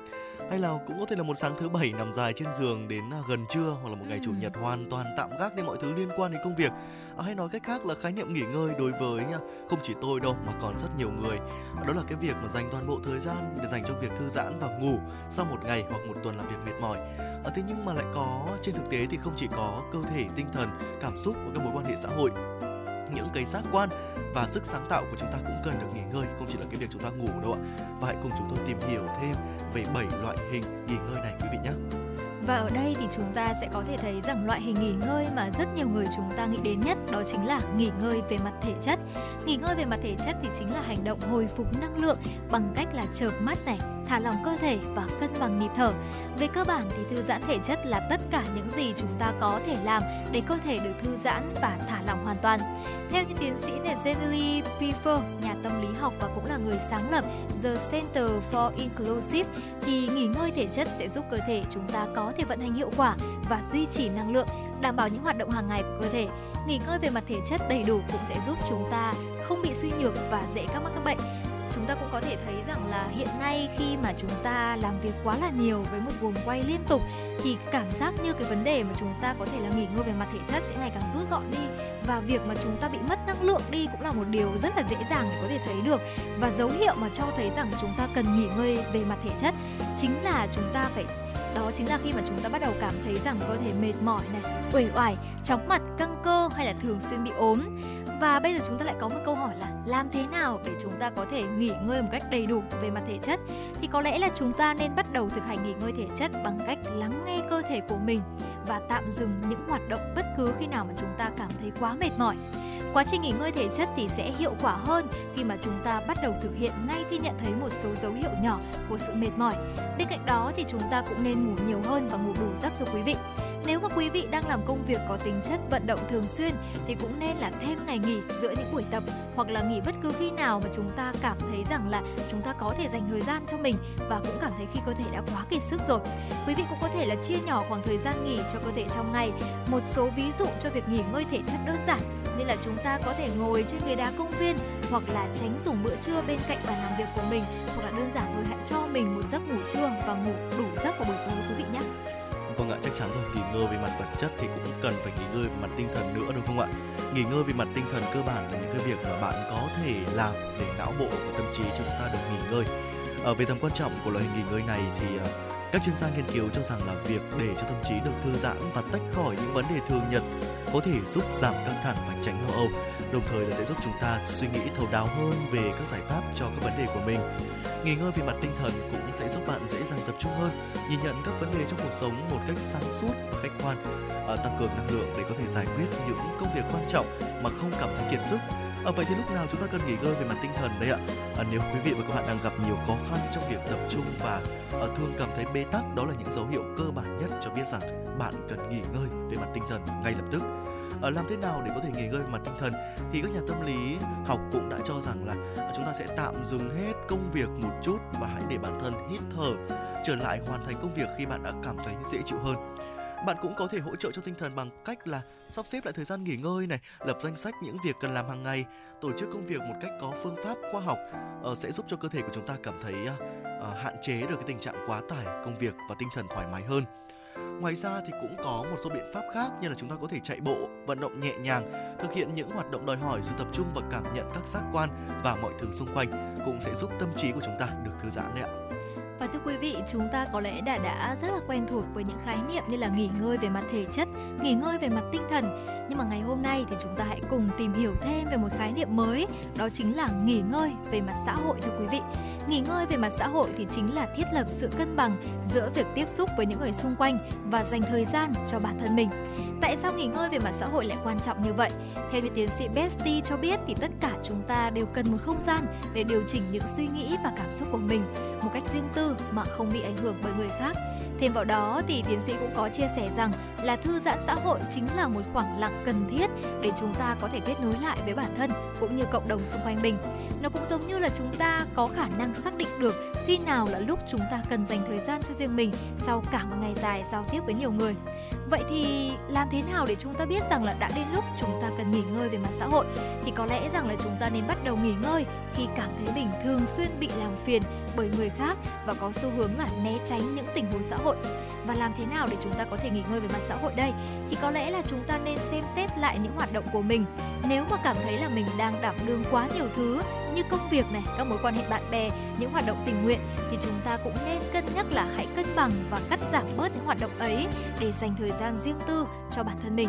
Tuy nhiên thì cuộc sống bận rộn ngày nay khiến nhiều người khó tìm được khoảng thời gian một mình thực sự để có thể nghỉ ngơi. Trong những tình huống như thế thì chúng ta có thể là tạm lánh vào một không gian riêng tư như là phòng riêng này hoặc là một không gian vắng người nào đó như là trong công ty hoặc không hãy nghĩ rằng có thể là đến một hiệu sách hay là một quán cà phê quen của mình chẳng hạn. Và những lúc đó thì chúng ta chỉ cần hít thở thật sâu, thả lỏng người và đừng suy nghĩ gì cả và rồi sẽ lại trở về với công việc của mình. Bên cạnh đó thì sắp xếp một khoảng thời gian cụ thể trong tuần cho những mối quan hệ hoặc dành thời gian nhắn tin, hỏi han những người mình thực sự thương yêu mỗi ngày cũng là một cách để chúng ta có thể thư giãn xã hội khá là hiệu quả mà quý vị nên thử.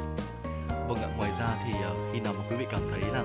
bản thân không thật sự hứng thú hay là nỗ lực cho những công việc mình đang làm, đồng thời là cảm thấy ờ, trì trệ, trì hoãn công việc và cảm thấy trống rỗng và không biết nên làm gì tiếp theo,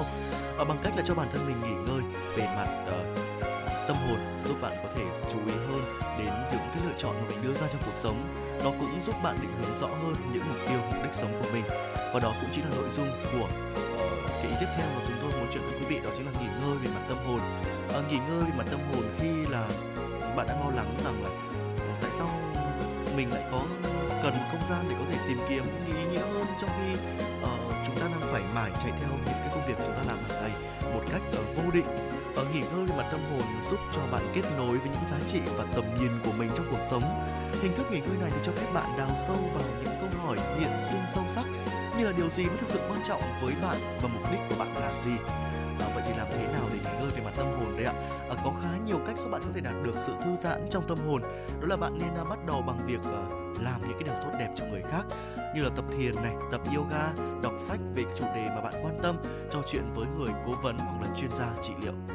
Và tiếp theo, hầu như là đây sẽ là một trong số những hình thức nghỉ ngơi mà Hoài nghĩ rằng đặc biệt dành cho những nghề nghiệp mà chúng ta cần phải có tính sáng tạo rất là nhiều, như là sáng tạo nội dung này, hay là chúng ta làm trên những nền tảng số về biên tập chẳng hạn. Thì đây sẽ là một trong số những hình thức mà thực sự rất là nên cần thiết và chú ý. Bởi vì nghỉ ngơi về mặt sáng tạo cho phép chúng ta làm những điều thú vị và giúp chúng ta có thể nảy sinh ra nhiều ý tưởng hơn. Loại nghỉ ngơi này thì giúp chúng ta giải quyết những vấn đề còn tồn động và cảm thấy hòa hợp hơn với những dự án hoặc là mục tiêu mà chúng chúng ta đang thực hiện. Nghỉ ngơi về mặt sáng tạo chính là một liều thuốc lý tưởng vào bất cứ khi nào mà chúng ta cảm thấy buồn chán. Thật ra thì Hồng Hạnh nghĩ rằng là cái biểu hiện của việc cần nghỉ ngơi về mặt sáng tạo thì rất là rõ ràng khi mà chúng ta uh, có thể cảm thấy rằng là mình bỗng một ngày mình cạn kiệt ý tưởng hoặc là cảm thấy thiếu tự tin khi bắt tay vào một dự án và cảm thấy rằng là mình không thể bật ra một ý tưởng nào cả thì đó là lúc mà chúng ta nên nghỉ ngơi về mặt sáng tạo thưa quý vị bởi vì não bộ thì cũng giống như là một cỗ máy vậy nếu mà chúng ta không bảo dưỡng này không nghỉ ngơi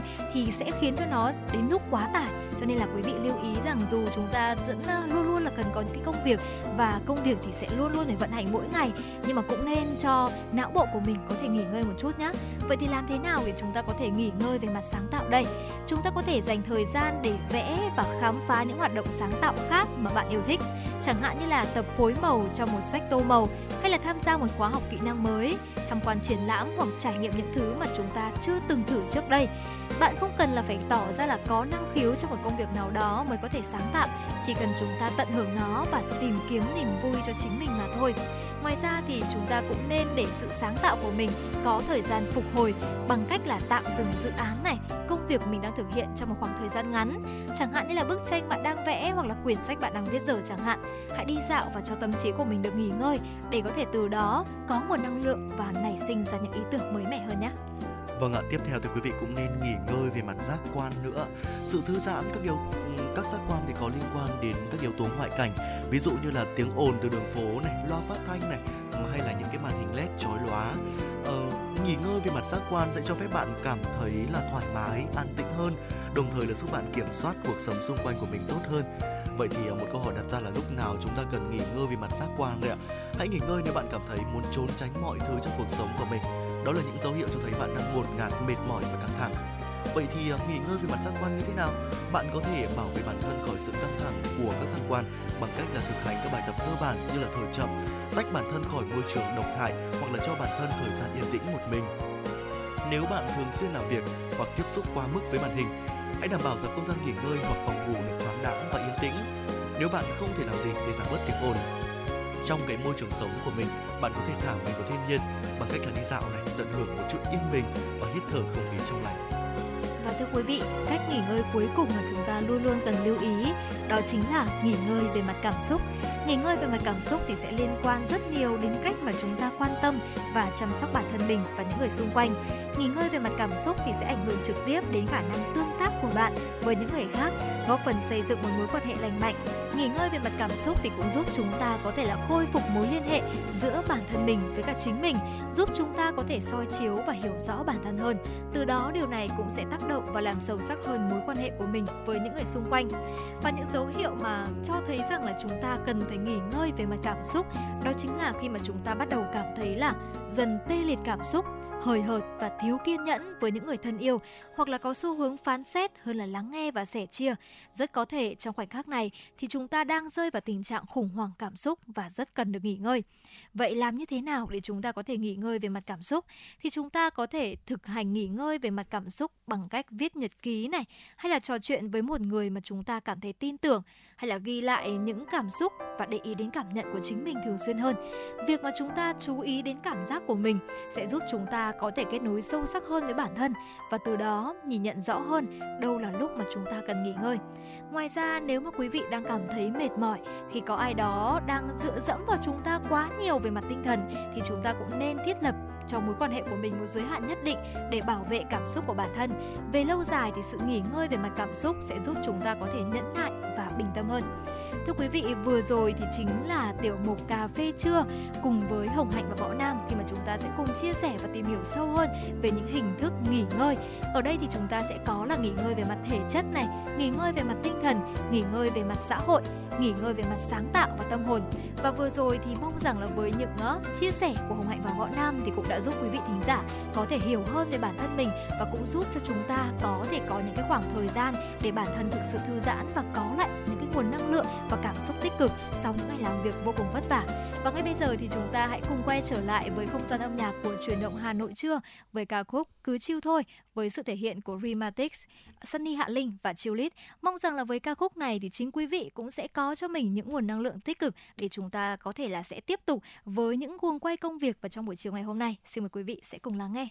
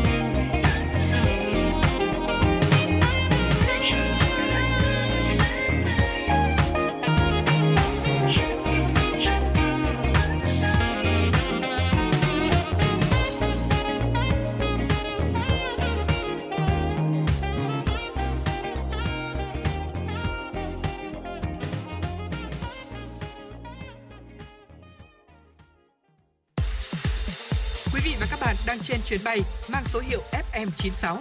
Hãy thư giãn, chúng tôi sẽ cùng bạn trên mọi cung đường. Hãy giữ sóng và tương tác với chúng tôi theo số điện thoại 024 3773 6688.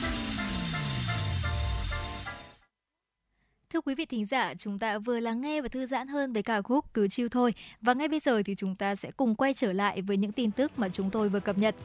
Thưa quý vị, Hiệp hội Chế biến và Xuất khẩu Thủy sản Việt Nam cho biết, trong mấy năm gần đây, ngày càng nhiều tác động khiến ngành đang chịu ảnh hưởng lớn. Tác động của dịch bệnh COVID-19, xung đột Nga-Ukraine làm đứt gãy chuỗi cung ứng nguyên liệu, chi phí logistics tăng cao, lạm phát và đặc biệt giá nguyên liệu đầu vào sản xuất thức ăn chăn nuôi thủy sản đang tăng cao kỷ lục, không ổn định, dẫn đến giá thành sản xuất thức ăn thủy sản, sản phẩm thủy sản đều cao. Vì vậy, việc giảm thuế nhập khẩu khô đậu tương xuống 0% sẽ hỗ trợ cho ngành sản xuất thức ăn thủy sản nói riêng và ngành nuôi trồng thủy sản Việt Nam nói chung. Trong 11 tỷ đô la Mỹ kim ngạch xuất khẩu thủy sản năm 2022, có đến 62% là đóng góp từ nuôi trồng thủy sản. Theo Hiệp hội Thức ăn chăn nuôi Việt Nam, khô đậu tương là mặt hàng chiếm tỷ trọng cao nhất về giá trị trong các nguyên liệu thức ăn chăn nuôi, trong khi nguyên liệu nhập khẩu chiếm đến 85% đến 90% giá thành. Tình trạng này đã khiến 45% đến 50% trang trại lớn treo chuồng và khoảng 70% đến 75% hộ chăn nuôi ngừng tái đàn. Nếu tiếp tục kéo dài mà không có sự can thiệp, hỗ trợ của chính phủ và các bộ ngành sẽ dẫn đến cuộc khủng hoảng trong ngành chăn nuôi. Theo đại diện của Savills Việt Nam, hoạt động M&A bất động sản đã khởi động và sẽ vào mùa nhộn nhịp từ quý 2 năm nay sang đến năm 2024. Nguyên nhân là do các doanh nghiệp đang có nhu cầu cao về vốn và kỳ đáo hạn nợ cũng đang đến gần. Bất động sản Việt Nam được đánh giá vẫn còn nhiều tiềm năng thu hút sự quan tâm lớn của các nhà đầu tư tổ chức nước ngoài cũng như là trong nước. Riêng với nhà đầu tư nước ngoài, cơ hội đón nhận nhiều dòng vốn ngoại muốn đầu tư, trong đó các nhà đầu tư Nhật Bản là nhóm điển hình mong muốn đầu tư dài hạn. Thưa quý vị, mở cửa phiên giao dịch sáng nay, công ty vàng bạc đá quý Sài Gòn niêm yết giá vàng mua vào ở mức 66,75 triệu đồng trên một lượng, giá bán ra là 67,45 triệu đồng trên một lượng. So với đóng cửa phiên giao dịch ngày 20 tháng 3, giá vàng SJC giảm 150.000 đồng trên một lượng ở chiều mua vào và bán ra.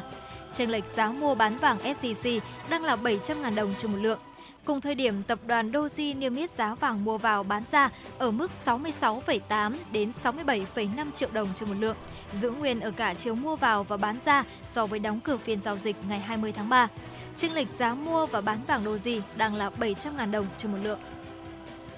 Thưa quý vị, trong đường dây vận chuyển ma túy qua đường hàng không từ Ba Lan về Việt Nam vào giữa tháng 2 vừa qua, ba kiện hàng chứa ma túy đứng tên ba người khác nhau, số điện thoại để nhận trên kiện hàng là của người khác. Quá trình phối hợp điều tra của lực lượng công an và hải quan kết luận cả ba người đều không biết gì về số ma túy được ký gửi, hành lý mang tên họ, lợi dụng số kg hành lý dư thừa của một số khách hàng trên chuyến bay từ nước ngoài về Việt Nam. Một số đối tượng đã móc nối để mua lại số cân thừa đó để vận chuyển ma túy. Theo cơ quan điều tra, các đối tượng thường cử người đi cùng chuyến bay để giám sát hàng hóa đồng thời né tránh trách nhiệm hình sự khi bị cơ quan công an phát hiện bắt giữ. Việc phát hiện ra ma túy trong các kiện hàng chủ yếu thông qua công tác soi chiếu của nhân viên an ninh. Lực lượng hải quan thời gian gần đây tập trung kiểm soát kỹ những chuyến bay trọng điểm quốc tế về Việt Nam để sàng lọc, kiểm tra có trọng tâm.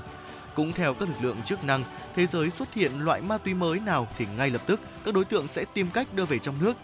Các chuyên án ma túy qua đường hàng không gần đây đều thu giữ ma túy tổng hợp với màu sắc hình thù bắt mắt. Điều này càng đặt ra thách thức với các lực lượng phát hiện điều tra bắt giữ, ngăn chặn ma túy xâm nhập, len lỏi vào cuộc sống của người dân.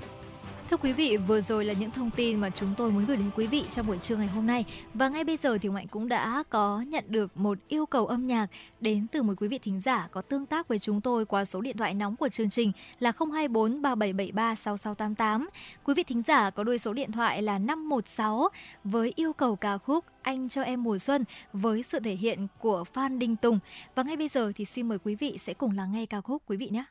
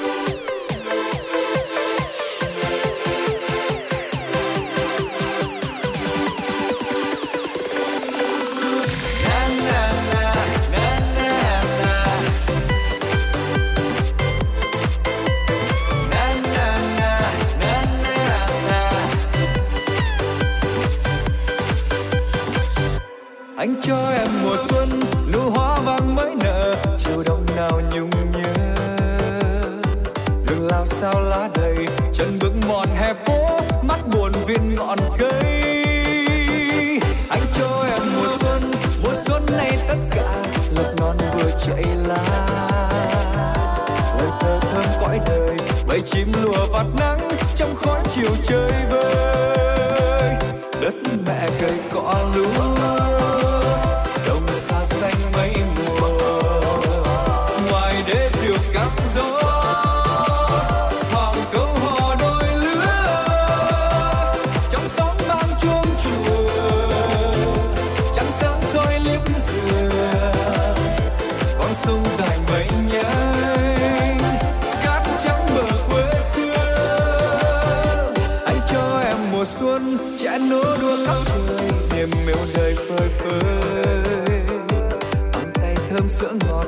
Đất hiền chim hót mái nhà xinh kế.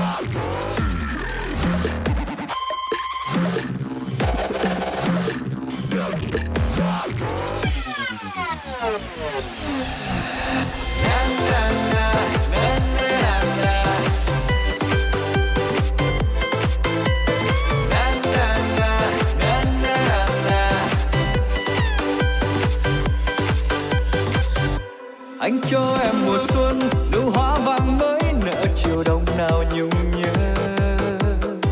Đường lao sao lá đầy, chân bước mòn hè phố, mắt buồn viên ngọn cây. Anh cho em mùa xuân mùa xuân này tất cả ngọt non vừa chạy lá. Ôi thơ thơm cõi đời, bầy chim lùa vạt nắng.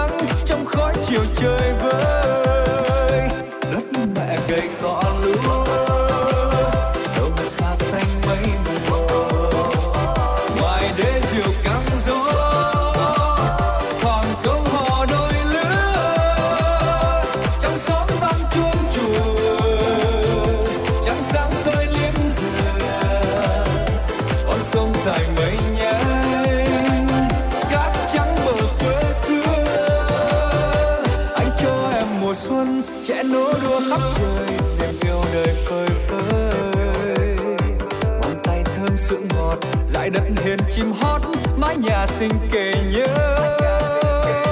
Anh cho em mùa xuân, đường hoa vào phố nhỏ nhạc tràn hoa đầy đó. Cùng yêu non nước này, bài thơ còn sao xuyến.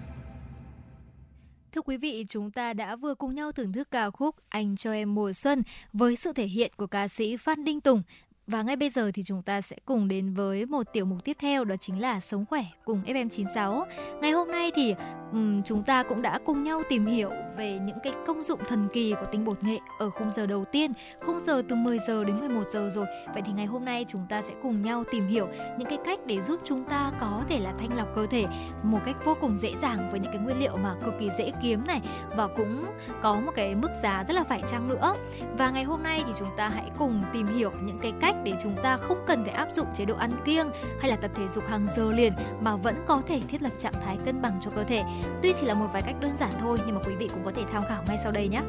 Vâng, đầu tiên là một cái cách ờ, đơn giản thôi thưa quý vị. Ờ, uống nước chanh ấm bắt đầu ngày mới với một ờ, cốc nước chanh ấm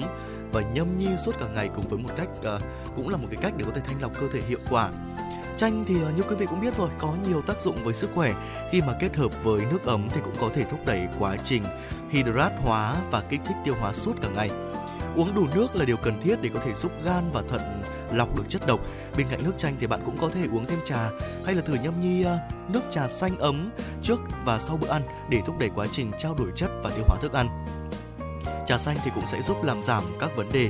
về tiêu hóa như là khó tiêu này, trướng bụng này, đầy hơi, táo bón và có thể có cả ở nóng nữa thưa quý vị. Và tiếp theo thưa quý vị, đó chính là chúng ta hãy ưu tiên những nguồn thức ăn từ thực vật. Những bữa ăn trong những ngày nghỉ thì hầu như là chúng ta sẽ thường hay có rất nhiều chất béo và giàu năng lượng. Lúc này nếu mà chúng ta tiếp tục ăn những món đó thì cơ thể sẽ thêm quá tải. Thay vào đó thì hãy thử những món từ thực vật, những loại trái cây, rau tươi và protein từ thực vật sẽ là nguồn cung cấp dưỡng chất tuyệt vời mà lại không chứa nhiều chất béo như thức ăn từ động vật. Vâng ạ.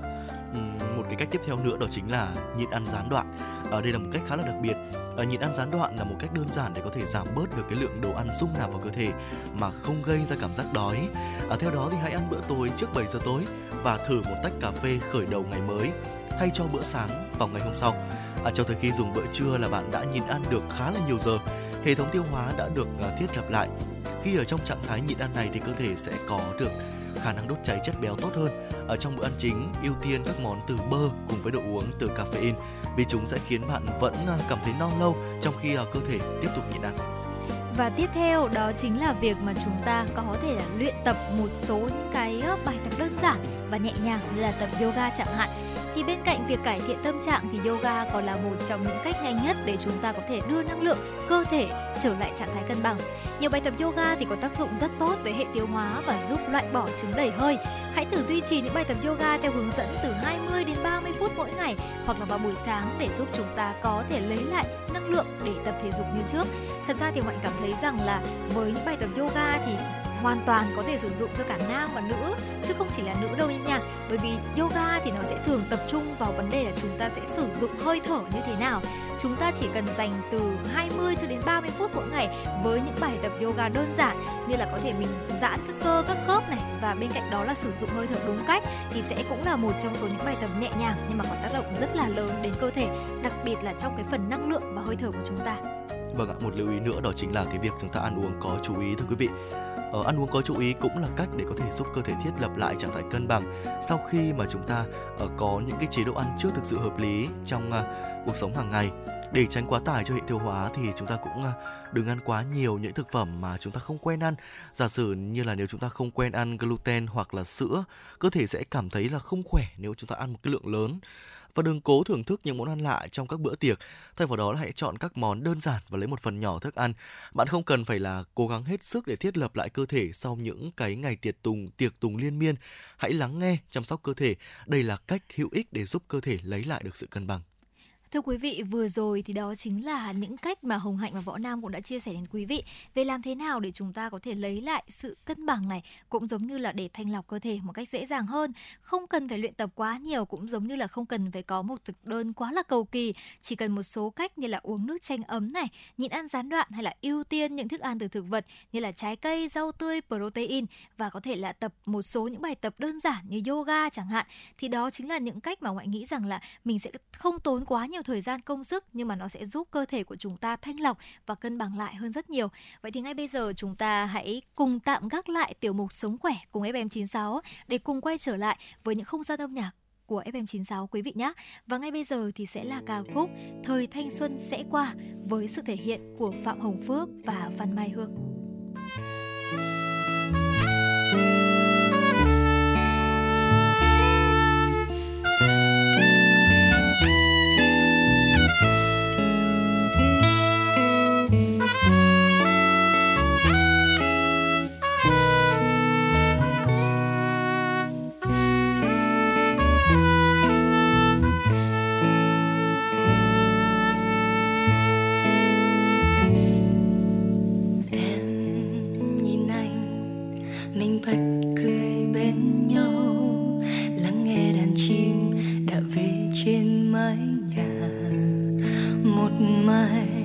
Ra đi hàm răng thưa nụ cười thật nhắn nhau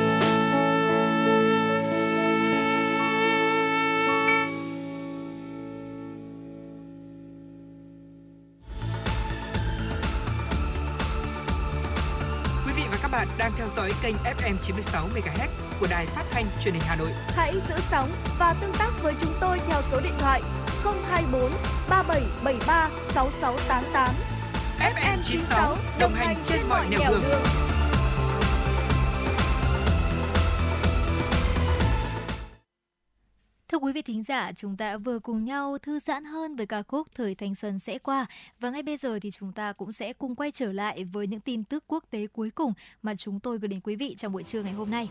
Thưa quý vị, dù Mỹ đã chính thức kết thúc nhiệm vụ chiến đấu tại Iraq, song người dân vẫn đang phải khắc phục hậu quả chiến sự mỗi ngày với những lo lắng về tương lai. Ngày 20 tháng 3 đánh dấu 20 năm kể từ khi Mỹ phát động chiến dịch tấn công Iraq với cái cớ là chính phủ quốc gia Trung Đông sở hữu vũ khí hủy diệt hàng loạt 20 năm đã trôi qua, nhưng những vết sẹo của cuộc chiến vẫn chưa lành. Hơn 40% người Iraq vẫn đang ở dưới mức nghèo khổ. Một quốc gia giàu dầu mỏ như Iraq lẽ ra phải phát triển tốt, thế nhưng người dân vẫn khổ, việc làm không có, hơn 1 phần 3 thanh niên Iraq thất nghiệp. Mọi thứ giống như một vòng luẩn quẩn. Ông Adnan Salat, người dân Iraq nói, không có thứ gì đạt được, tình hình thậm chí còn tồi tệ hơn. Sau hai thập kỷ, Iraq trải qua hết làn sóng giao tranh này đến làn sóng giao tranh khác, rồi lại vướng vào xung đột chính trị. Đất nước Iraq chưa bao giờ ổn định hoàn toàn.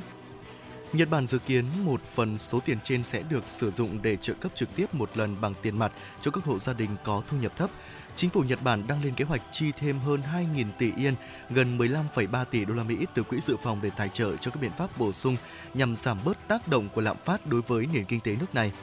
Dự kiến một phần số tiền trên sẽ được sử dụng để trợ cấp trực tiếp một lần bằng tiền mặt cho các hộ gia đình có thu nhập thấp với mức hỗ trợ là 30.000 yên, tương đương với 230 đô la Mỹ một hộ.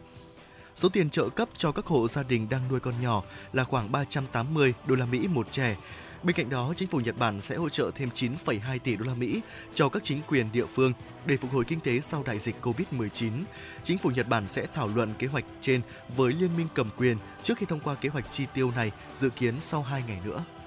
Thưa quý vị, một cảm biến vừa được phát minh, ứng dụng trí tuệ nhân tạo, cho phép mặt đường bê tông có thể nói chuyện với các kỹ sư. Phát minh mới này được kỳ vọng sẽ tiết kiệm hàng triệu đô la Mỹ cho việc sửa chữa cầu đường và giảm đáng kể tình trạng tắc nghẽn giao thông. Một cảm biến nhỏ gọn sáng chế bởi các kỹ sư của trường đại học Purdue. Thiết bị được gắn vĩnh viễn vào trong lớp bê tông, liên tục cung cấp dữ liệu đánh giá cường độ chịu tải của các tuyến đường bê tông trong nhiều năm.